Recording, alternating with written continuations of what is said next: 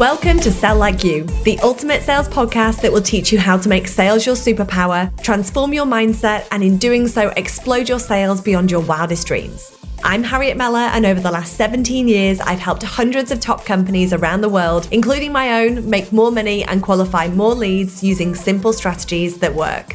In this podcast, you'll learn how I generated over 10 million in annual sales along with the sales techniques, processes, and tools that will work for you to generate more dream aligned clients and scale your business beyond what you thought was possible.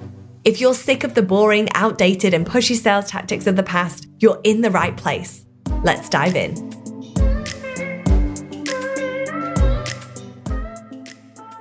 Hello, and welcome back to another episode of Sell Like You with me, Harriet Meller. And today's episode is about the hottest topic in my inbox right now, which is LinkedIn and language. LinkedIn language is a workshop that I created for uh, my clients. It was identified as something that one of my clients needed, um, gosh, nearly six, 12 months ago. And what I uncovered was that LinkedIn and connecting with your ideal audience all comes down to the language and the content that you're sharing. But this goes so much further than just creating awesome content for your LinkedIn profile. And so these workshops have become hot topic, and I thought I would bring this to your ears as part of this episode. So when I'm thinking about LinkedIn and when I'm thinking about the language, we're looking for what connects. The biggest mistake that I see in sales, uh, which links into what we're talking about around LinkedIn, is that we are missing the connection point for using the language and the wording that your clients are using exactly. Not just hit and miss, let's generalize things. That's where we seem to lose traction, lose momentum, lose that connection with our ideal clients or with our prospects because we're trying to serve too many people.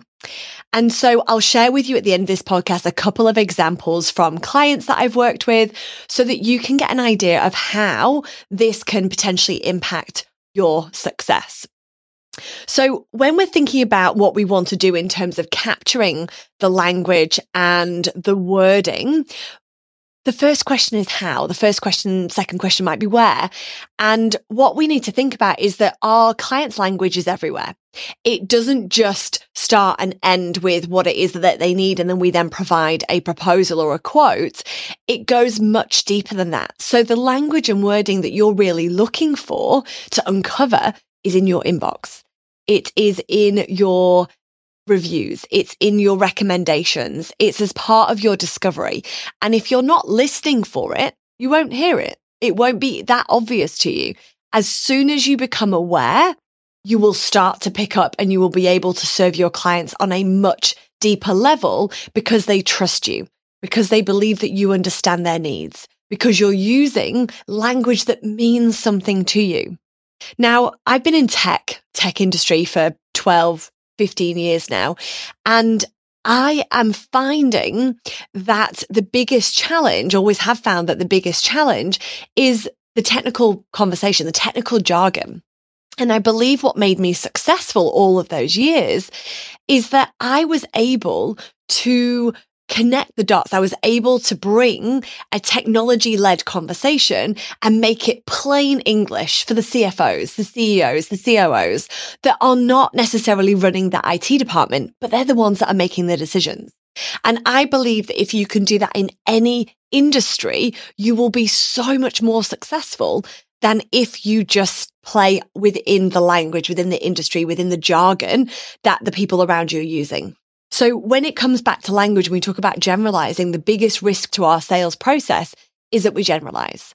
So what I want you to think about is where you're capturing your language, how you can capture your language and go and start there.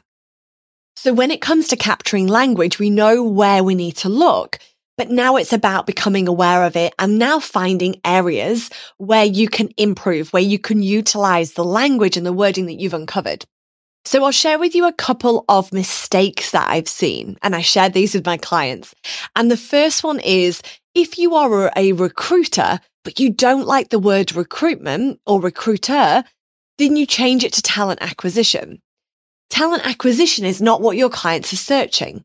It's not what necessarily resonates with them. So why are we using the word talent acquisition? Now, the reason why you're using talent acquisitions because recruitment has those negative connotations. But the job here isn't to change the language, but to educate, but to provide context around the fact that how you are different, because the key differentiator isn't the language. The key differentiator is how you show up for your client. It's how you deliver your service. It's how you provide an end result that is different to what they're used to or is a different service to what maybe they've been burnt with before. So to give you an example of how I supported a client to scale their sales success just by changing the language, because remember, most businesses that are doing well, that are generating revenue, it's all about those 1% changes. It's not about changing the entire thing. It's not about throwing everything out. It's about looking at what's working and elevating that process. So to give the example, I was working with an online service provider and she was launching an awesome audit. It was going to serve so many people. She tested the service. She knew exactly what her clients wanted. She knew exactly what her members needed. But the missing piece was that what she was finding was that as soon as she went live with it, everybody was rushing to the website, going to the sales page and then hopping off. And we knew it wasn't price because price had been tested. We knew there had to be something else. So I had a quick look through her three to five reviews. I asked her a couple of questions to uncover some of the language and the exact pain points and the end goals of what her clients were trying to get to. What we uncovered was that the language she was using was general. She'd taken this beautiful piece of language, this beautiful word or a sentence that clients had shared with her over and over and over again. And she generalized it because that felt too specific. And so she did that throughout her sales page on three or four points. And as soon as we changed the language to be more specific, she started getting traction. And in the next month, she booked out. So she had her entire July fully booked because we changed the language. She can now move forward with that product and make changes and bring out new products and new services because she knows exactly what's going to connect. And so the biggest mistake I see is a generalization, not taking the exact language or the exact words. Often what we're looking at is that when we're providing a service and an overview, we're using our language. We're using what means something to us and we're selling in a way that we believe will connect. But actually, when we just ask and we listen and we look out there, another great way, another tip here I'm going to share with you is that if you don't have reviews or you don't have recommendations yet and you're just starting out, go and look at your competitors' Google reviews. Go and look at their Facebook reviews. Go and look at the comments on their Instagram or LinkedIn. Because what you'll find is if they are your ideal client and you're competing in that market, you will find the language plain to see, clear to see, so that you can grab that language, use it, and start testing it. As you start bringing on more clients and you start listening for those keywords, you start using your own and you are elevating that.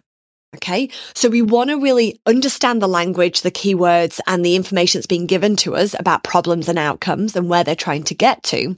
But we then need to use it. So it will really help marketing as a byproduct of this review. It's going to help your sales, but it will help marketing. It will help bring everything together. But then you have to use that back. So you have to use that back in your discovery calls. You have to use it back in your content. You have to use it back when you're sharing a story of success using the exact language and the exact wording of your ideal clients. Now, another example is I was working with a company that focuses on education. So it's around education for their team, for their leaders. And they were really struggling to articulate what it was that they do, that they offer, the problems that they can solve.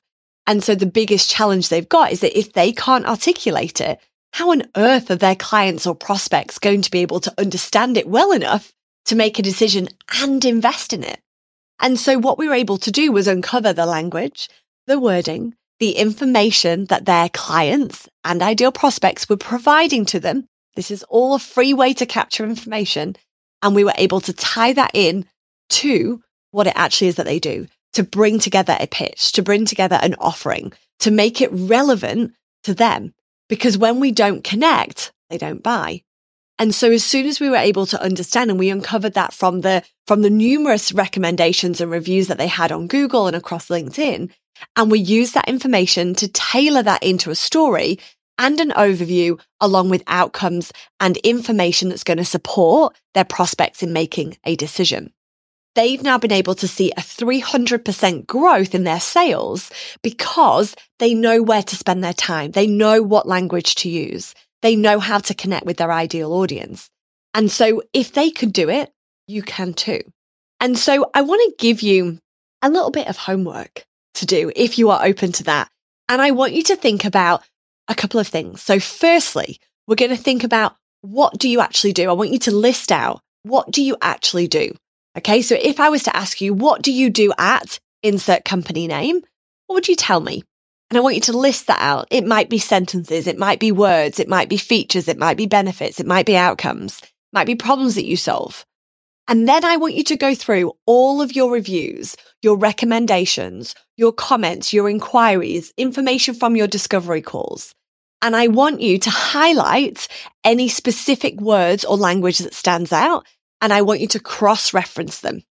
Okay. So writing out what it is that you do. I've asked you that question. What is it that you do? write that information out. Secondly, go through all of the information where, where people are providing you with language and wording and cross reference them and find the gaps. Okay. So we've got those two pieces. We can then adapt our language based on what we've uncovered and apply it. Write out what you do. Look at what your clients are telling you or listen to what they're telling you. If you don't have any of these resources at hand, go on to your competitors, Think about it for the next few weeks whilst you do your discovery calls, cross reference them and bring them together. Remember, our job here is to connect with our audience. We want to connect with our audience, whether that be a one on one prospect, whether that be on LinkedIn, whether it be on YouTube, and we bring those back together. We need to educate and add value. We're doing that, creating content based on what our clients are telling us.